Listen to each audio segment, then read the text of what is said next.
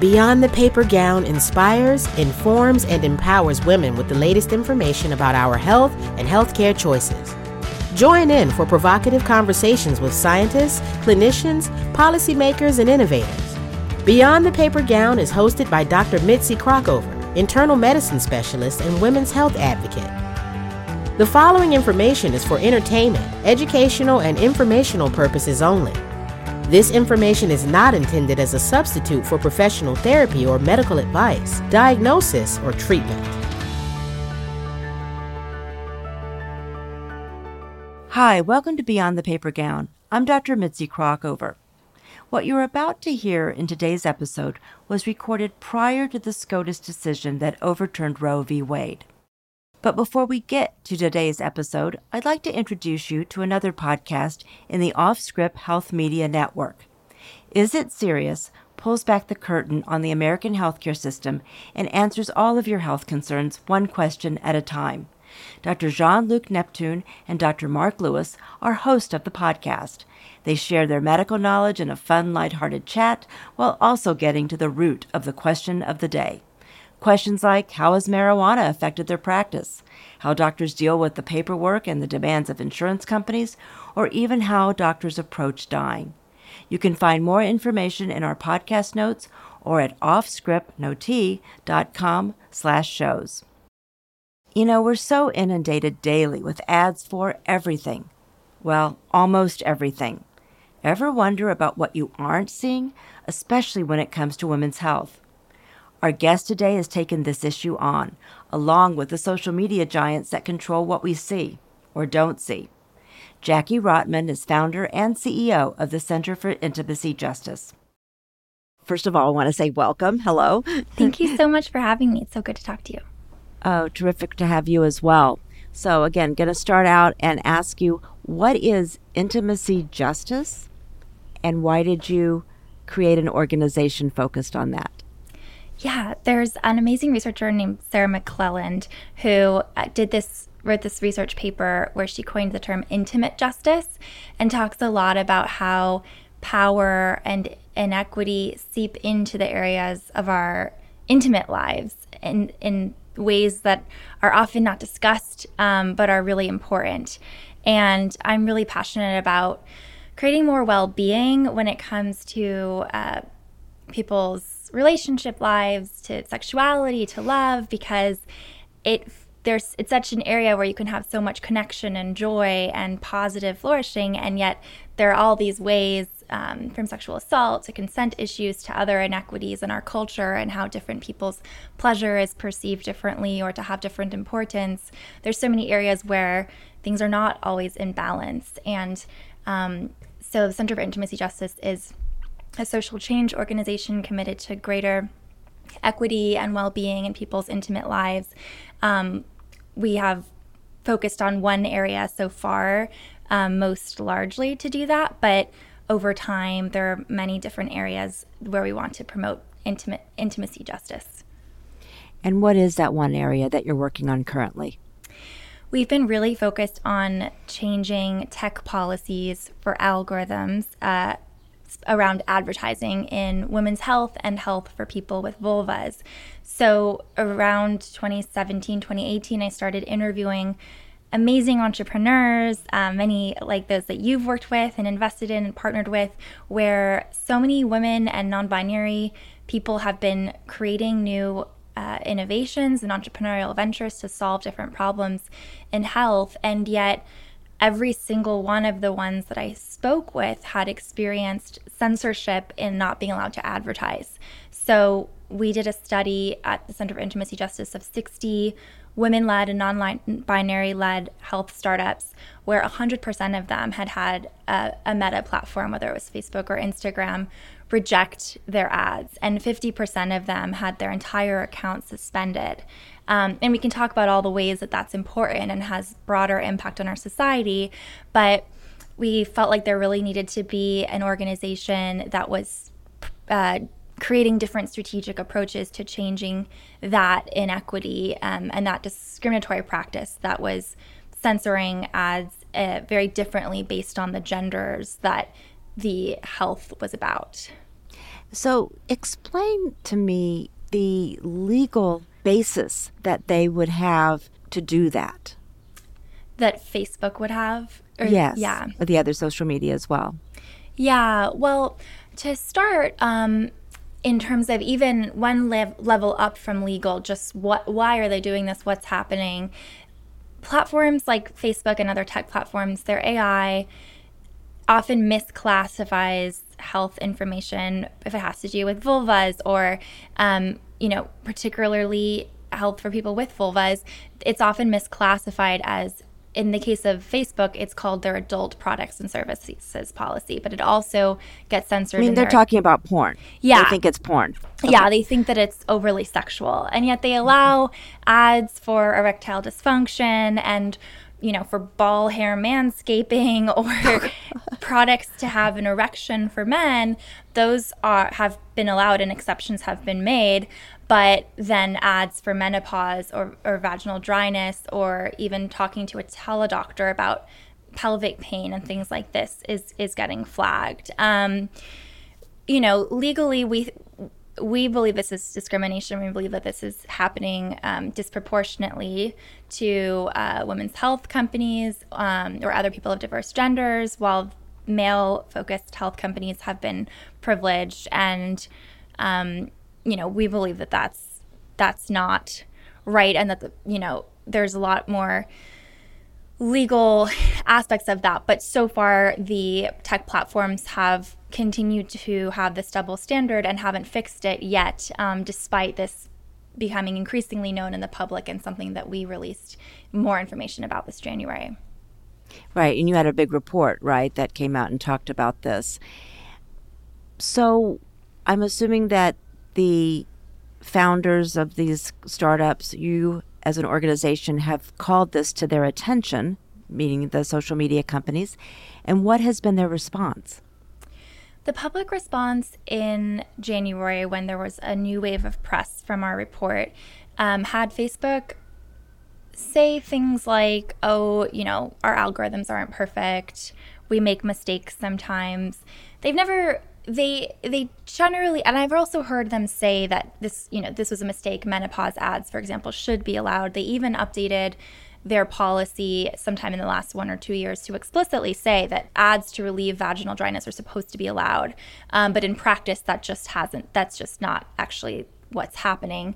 Um, so it appears that, that they don't intend to be banning these ads and that they're saying it's a mistake with their algorithms. But from our standpoint, we want this to be a greater priority where they actually resource changing this and revisiting both the algorithmic flagging, but also other ways of being able to, to identify that a company is a legitimate health company, even if its algorithms would have flagged it, having some sort of verification or alternative process. Um, but so far, it hasn't seemed to rise to the level of priority. And dozens of entrepreneurs have met with hundreds of Facebook employees who have had conversations and sometimes sometimes sympathized with the issue, but we've been working to have it rise to a level of prioritization where it's taken seriously and actually fixed. And my understanding is that it's one thing when they out and out say, we're not accepting this ad or we can't run it. But I also understand that there has been something called shadow banning, where the company may not even know that it's not getting to its intended audience. Talk a little bit more about that. Yeah, so there's two different, uh, high level, there's two different ways that um, groups can get information out. One is through advertising, and one is through regular organic content. That would be you and me posting from our individual accounts, for example, or from a company account. And the bar is when it comes to meta, and this is very different for TikTok and other platforms. So when you talk to, about meta, you're really talking about Facebook and Instagram. Yeah, and and now WhatsApp is also a part of Facebook, but we have seen this censorship more commonly on Facebook and and Instagram. Yeah. So uh, Facebook seems to have a higher when it comes to just all together rejecting the entire post. That happens more commonly with the advertising. Um, they seem to have a slightly higher bar for just like rejecting content overall. But shadow banning is very common, especially for content. So an individual can post and we know that certain information if it has to do with sexual health or other aspects of sexuality facebook is is hiding that. Fewer people are seeing it in how the algorithms are picked up which is also stifling information. Um, and so shadow banning is also very common for content as well yeah and it's again how does a company even know that's happening yeah, it's really hard because often they'll know it's happening because they can see the comparisons of their posts, or sometimes they'll be shadow banned on all of their posts starting at a certain time and they'll see a huge drop off from the engagement that they used to get. But it's hard for them to, because it's done in a way that is it's shadow banning. It's it's uh, it's not entirely banned. It's even more difficult for them to get the proof to be able to um, very clearly appeal it. So other than the issue about companies not being able to advertise directly to their potential consumers or, or, customers, which, by the way, doesn't make any sense to me. Seems like, and if they're getting paid by the clicks or the views or whatever it is, this would seem to be a no brainer in terms of of business, but I'm not going to tell Meta how to do their business. um, but at the same time, other than that, for the entrepreneurs and the companies and perhaps society at large. What's the implication here? There's so many implications. I usually bucket into four categories. The first is that it's much more difficult to get information about health. And we already know that for conditions like endometriosis, which causes painful sex and a variety of other uh, difficult symptoms, it takes people seven to 10 years to find out that they have endometriosis, which is twice, more than twice the time it takes to sail around the entire world in terms of the difficulty with getting information from our doctors and from um, other sources. And and yet, information about endometriosis, as one example, is blocked from people um, among a host of other conditions. So, one is that consumers, people using these platforms can't access information that could be positively improving their lives. The second is that from an entrepreneur's aspect and from the the financial sides of this, it's creating a huge gender inequity when it comes to the ability to grow a business. Facebook is crucial as a growth channel and digital advertising is crucial. And and by the way, it's not just Facebook. Google is censoring this content. TikTok is censoring this content. Even LinkedIn professional posts uh, that are content, not even advertising, will often be taken down because the uh, because LinkedIn will classify them as sexual when it's about health. And so across all of these channels, but particularly um, Instagram and Facebook for a variety of reasons, um, it stunts the ability for a company to grow and be able to raise more follow on funding. Now, the largest, one of the largest um, privately owned health companies is Ro, and they are valued at $5 billion, started as an erectile dysfunction company, has been allowed to advertise since 2017, but um, and Hims has also been allowed to advertise since its early days. But in that same period that we've seen a massive scaling of men's health companies or male health companies, companies that are addressing the needs of people with vulvas are not able to achieve that same growth. Those are often companies started by women, non binary people, so they're being blocked from. A, a, hugely important economic opportunity and the growth curves of these companies looks completely different because of this advertising censorship in ways that really directly affects people's um, economic opportunities and their ability to employ other women and people of diverse genders. The third piece is that it makes it harder to invent technologies that support our health because those companies don't have the same innovation opportunities and cycles when it comes to getting more investment capital to then invest in new technology. But the last one is that when it comes to cultural equity, because we're seeing fewer examples of women's health and women's agency over our sexual health, it it actually reduces people's expectations of of what they can even um, create for themselves in in terms of uh, being able to know that their their sexual health or their sexual pleasure or their well being is equally valid. We have a culture where men's ads are being inundated for men who are being targeted with erection ads, but women can't even get menopause ads through. And that sets a larger culture about whose well being and whose lives are considered important when it comes to health. You mentioned that a number of these companies, these men's health companies, have had you know significant advantage and advantages. Have you been able to partner with them at all as allies? Are they helping to you know forward this uh, initiative? Great question. 2019 was the year that Dame, uh, a sexual wellness company led by women in Brooklyn, sued the MTA. And at that time, you definitely saw statements from Hims and Ro in support of what they were advocating for. And there was an awareness that these male companies were able to get ads through that other counterparts focused on sexual health and wellness weren't. I'd really like to see more of that. Absolutely. And you said that Dame, um, the sexual wellness company, specifically uh, focused on women, um, sued the MTA. Who is the MTA and what was the outcome of that? The MTA is uh, the Metropolitan Transportation Authority in New York City. It's essentially um, runs the New York City subways. And at the time that erectile dysfunction, uh, a new wave of startups was created, if you walked in the New York City subways in 2019, there would be these long ads, like it would take you 15 seconds to walk past them that were just a large cactus meant to represent a penis and sell erectile dysfunction drugs. You could not escape them in your daily commute, these like erection focused ads. Um, and there was hundreds of millions of dollars being poured into two new startups um, with some shifts that were happening with the Viagra patent and telemedicine. And then at the same time, uh, there were multiple uh, companies that were focused on vulva health that couldn't get their ads through. So earlier in 2015 or 2016, Thinx, which was a period ad, tried mm-hmm. to get these uh, peach or like citrus ads through for menstrual health, and and the it was too graphic for the MTA. And then in around 2017 or so, um, Unbound uh, couldn't get their ads through for vibrators, and so they had a, a, WTF MTA campaign to speak out about it.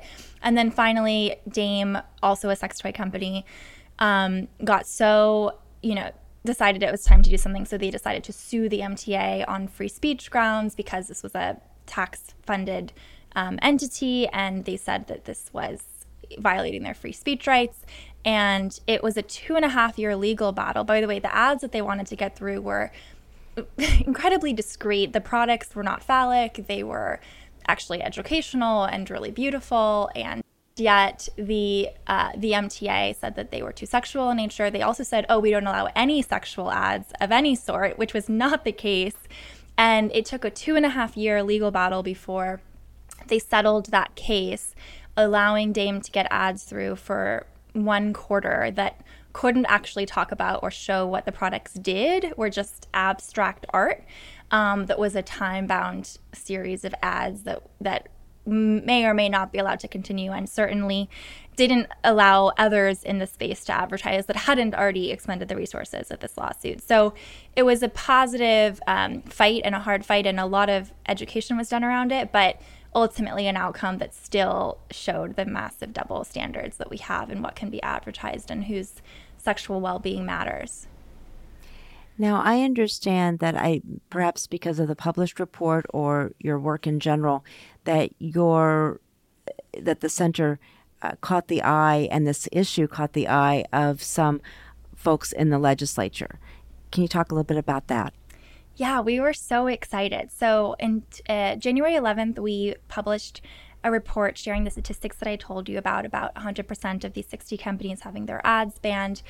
And it was uh, covered in the New York Times and about 16 media outlets um, across several outlets. And just two weeks after the report, Senator Patty Murray, a senator in uh, Washington who heads the Senate Health, Education, Labor, and Pensions Committee, uh, wrote a brilliant four page open letter to Mark Zuckerberg and to Meta demanding answers and specifically asking what Meta is doing in response to Center for Intimacy Justice's report, how they the mechanics of this censorship work, um, and we required Facebook to have to answer to Congress on this, um, which was brilliant. And uh, the the findings of what Facebook says are stick with Congress, so it's not public all of what they said, but it was really valuable for forcing the issue to be prioritized um, differently. And then about two weeks after Senator Patty Murray submitted the letter,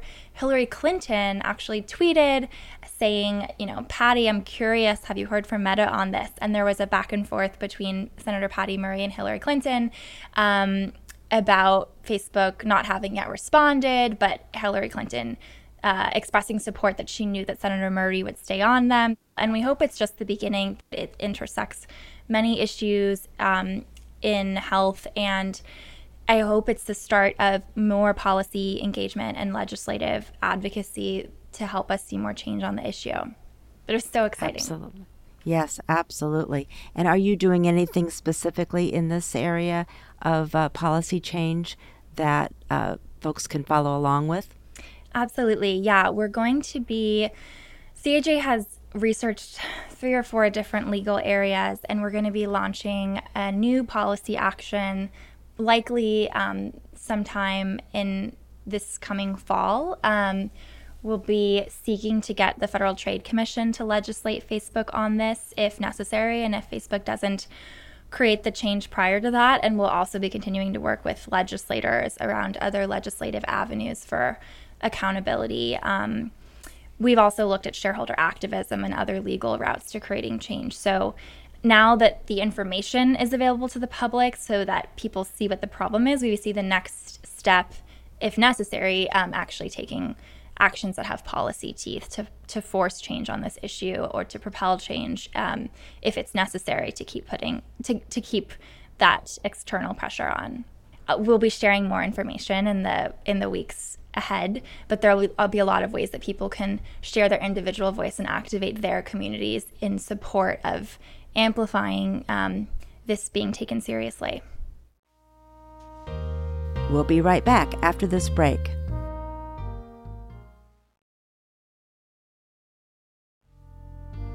Welcome back to Beyond the Paper Gown. We've talked a lot about the f- impact on social media, but yet many of us still watch broadcast news and broadcast media. And so, does this extend also into broadcast media? Absolutely. We've seen, and the reason that I think we see it even more commonly with social media is that for earlier stage startups, that's where they're starting from a price point standpoint. And by the time companies can get uh, broadcast media commercials, they tend to be a bit larger. But those that have have certainly seen this double standard we've heard of examples of I, I, spoke with a menopause brand that sells uh, vaginal lotion and they actually produced an entire ad and it was only after the entire ad was produced and paid for that they had to remove the word vaginal. So if you're getting an ad and you're seeing an ad on tv for lotion you are not going to buy the product and know that it's to support vaginal dryness. Um, and they still had to pay for the ad but but couldn't say the word vaginal around their health product. So we certainly see it in broadcast. We see it in out of home billboard ads. It's pervasive across every ad platform including you know music streaming advertisements and and you know we've, we've heard of this advertising censure and censorship across every possible ad outlet. I just am curious how did you come to getting involved in this I, about five years ago, I started to realize that I w- wanted to work in some topic related to women's sexuality and particularly women's pleasure. I had a really unusual dad who was really open and really empowering. And um, when I was 19, he gave me a lecture about a very scientific talk dispelling myths about the female orgasm. And my brother had gotten that talk much earlier. It was only because by the time I was 19, my mom hadn't done it that my dad finally did. So um, I had this unusually open upbringing that I only started to appreciate in my mid 20s because I just thought my dad was so quirky, but didn't realize how powerful that is in a culture that um, denies and dismisses the importance of women's sexual well being.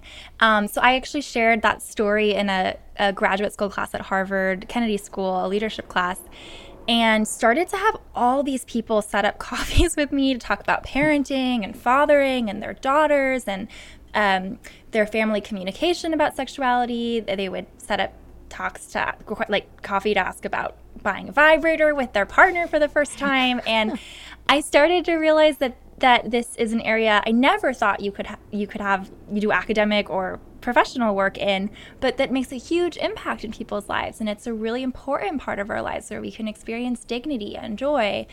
And um, two weeks later, I experienced a, like a much more inequitable experience of sexual assault, um, which happens to so many millions of people during university and was during my grad school. And I just became obsessed with how can we create more positivity in our sexual culture. And because I was already in an MBA program instead of a law program, it was a different way of doing that because I wanted to look at, and I was also in a, in a policy degree, but um, was really looking at, okay, how can we use, I was in Silicon Valley for business school. So I was asking how can we use technology, innovation, entrepreneurship to affect these issues, whereas maybe I, I might have been a lawyer if it had happened, if it, if, you know, I think a lot of people go into like rape law on those issues. And the, the double standards were so prevalent on advertising that um, while at first I had been interested in investing to get more capital into these companies, I realized if we could enable them to advertise, we would see billions more dollars going into the space because these would become, it would expand the ability to reach these markets. And this was a critical gap that stunted the entire entrepreneurial ecosystem. But needed needed a, a multi-pronged strategic approach because it was so complex to change. So um, I, I started getting interested in it from meeting peers who were creating startups and just listening to their challenges and realizing like this was completely unacceptable. Wow, good for you. And maybe that's great that you didn't, for all of us, that you didn't go the law route because the way that you're approaching this is so different and hopefully uh, effective as well, and already has been certainly. And I am sorry to hear about your experience with the sexual assault, um, and uh, you know, again, it's as you said, all too common, mm-hmm. um, and and needs to be addressed. And I'm wondering, kind of linking that, you know, it took a long time, for example, for the Violence Against Women mm-hmm. Act to be re um, ratified, mm-hmm. if you mm-hmm. will. And, you know, we're dealing right now with this, currently with this leak from the Supreme Court um, justices that is very much looking like it may overturn Roe versus Wade.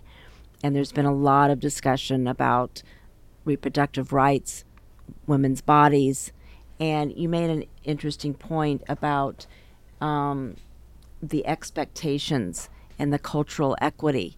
Mm-hmm. And so I wonder what kinds of thoughts you're having right now, given your knowledge and your experience about what's currently happening. Yeah, it's it's such an intense time, and especially as somebody that grew up always having Roe in place and then having a 50 year old just its decision be overturned. It's it's a really interesting time in our space. And certainly, more than ever, digital rights are a crucial part of, of health, where um, in you know, when it comes to information access, people type into Google where to find healthcare and how Google and other platforms are handling information and censorship when it comes to getting information about um, reproductive healthcare access is crucial. And I think it's important for for funders to understand the digital aspects of it too, in addition to the on the ground and the political aspects, because so many of these uh, gender equality fights and and human rights fights and reproductive health fights are happening digitally, and we have to be smart about how information is being shared um, or not shared, and uh, particularly with the rise in misinformation. Um, the way that our information will be handled when it comes to privacy is really scary. So there's been all this, all these new articles this, these past two weeks about um, how information about period cycles will now be available for people in ways where it can share information about pregnancies that have ended and that can be used toward criminal purposes or people's data about their healthcare when it comes to telemedicine can be used in different ways um, and that is all of concern and all an important part of digital health um, and so as we continue to fight around reproductive health care access, having a lens of tech is going to be necessary in the changing world and in ways that wasn't even the case in the 70s, but in 2022 is essential for information. Wow, you know, you bring up a really good point, and that is the average consumer probably doesn't know what they're not being shown mm-hmm. or how that algorithm is directing them to the resources when they search. Mm-hmm. And then to build also on what you said in terms of privacy, there's a number of healthcare apps, especially in the fertility and period space, that is that have been created for uh, helping to make women's lives easier or more effective and productive, and may or may not be eh, complicit potentially in some of the ways that these can be used nefariously. Mm-hmm. Um, so, how would you suggest the average consumer approach technology, and what are some tips that you might suggest to them to protect their privacy, to but to also get the healthcare information and products that they need? Yeah it's interesting because I feel like so much of it, the the average consumers are the ones that are being impacted by you know what Google decides about what searches are and aren't allowed when someone types in how to get health. But there's so many other pieces that are happening at the political level and at the corporate policy level and I think there needs there my interest is how can we change those systemic issues so that by the time a consumer needs information um, there are there's accurate health information being shared with them. You said that you're looking at other um, other issues. What do you think your next issue will be that you will uh, address? Yeah, we're really interested in alternative family structures, so totally different area than femtech and health. Um, thinking about families' rights and freedom and autonomy for people to be able to create their own family lives. I feel like we've come a long way when it comes to LGBTQ rights and same sex marriage, but there's so many other people who live in family lives that are outside of um, what has ever been legally recognized or uh, predominant in our society. So, for example, um, three parent families or um, platonic partners who raise children together, but um, in in committed partnerships, but aren't necessarily romantic or sexual partners. We're really passionate about how can we create anti-discrimination protections for alternative families and um, think about new legal rights that expand uh, well-being and acceptance is an area that we're going to be delving into more. So in some ways, a total 180 from women's health and technology, but still related to values of um, equality. Sure. And, you know, not so unrelated if you follow the thread from, again, this potential decision with SCOTUS. Yeah. I think the fear is that same sex marriages will yeah. be at risk. And then again, you're talking about more than that, but at the mm-hmm. same time, it's really how more difficult will it be for these alternative family yeah. um, pods to to be able to function. Mm, yeah. How are you funded? Yeah, we've been mostly philanthropically funded so far. So we've had um, the case. Um, have you heard of the case for her? There are uh, two women who are in Sweden. One is, I think, one is American, one's Canadian. But they provided a lot of bold, like startup uh, funding, and then we've had some other another some other philanthropists participate. We're also creating a. We've had um, so far a couple of businesses and a nonprofit, all of which are censored from advertising, contribute, and we're we're starting to create more programs where people can participate in a membership. Um, but so far, it's largely been through people donating to support the work. Are you a nonprofit? Okay, so then if they want, if people want to support your work, they could go to your website and make a donation. Yes. Terrific, and um, you know, we do have these midterms coming up. Yeah. And I've thought about making a women's health checklist.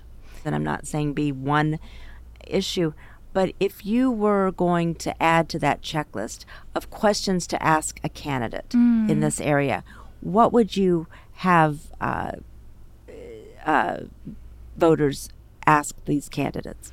Yeah. So I, I mean, speaking reg- regarding CIJ and what what this topic is about, um, I would ask them, you know, what what are you doing to hold tech companies accountable for um, certain outcomes, including access to information about women's health? Um, that's a really important issue, and particularly as we talk about women's health care, having an understanding of the technological and digital aspects of that is essential. So I hope to see more policymakers. Um, like the Senate Help Committee that's taken this on that are willing to advocate and fight for women's health when it comes to you know calling on companies like facebook to allow information um, which seems so basic but is literally something that we need congress to fight for absolutely and are there any other actions that you would urge listeners to take in this area yeah when it comes to ad equality uh, it's so we're building a movement of of businesses, of nonprofits, of individuals, of investors, of so many of us, where it's going to require so many voices to be able to show this this needs to be fixed. We have to um, we have to act, and so one step is just when it comes to building um, ways of communicating. Um, people should, uh, you know, read the report to get more information about this, and as we take more steps on advertising equality. We want to build a network of people that we're in communication with. So, you know, follow this work. Um, you know, share your your email and your communication so that as we build a collective movement, we can have every individual um, that's interested in this be a part of the fights ahead. And there will be lots of fights ahead because this issue has existed for decades and um, we're starting to see change, but it, it will take a whole collective for change. Absolutely. Well, Jackie Rotman, CEO of the Center for Intimacy Justice. Thank you so much for being with us. This was really eye opening and so interesting. Thank you so much, Mitzi. It's so, this is, you're amazing. It's really great to talk. Thank you. As you can see, our health choices can be affected by the information we receive. And if we're not receiving this information, we lack the opportunity to make informed decisions. What really strikes me about this conversation is the fact that we might not even know what information is being hidden from us.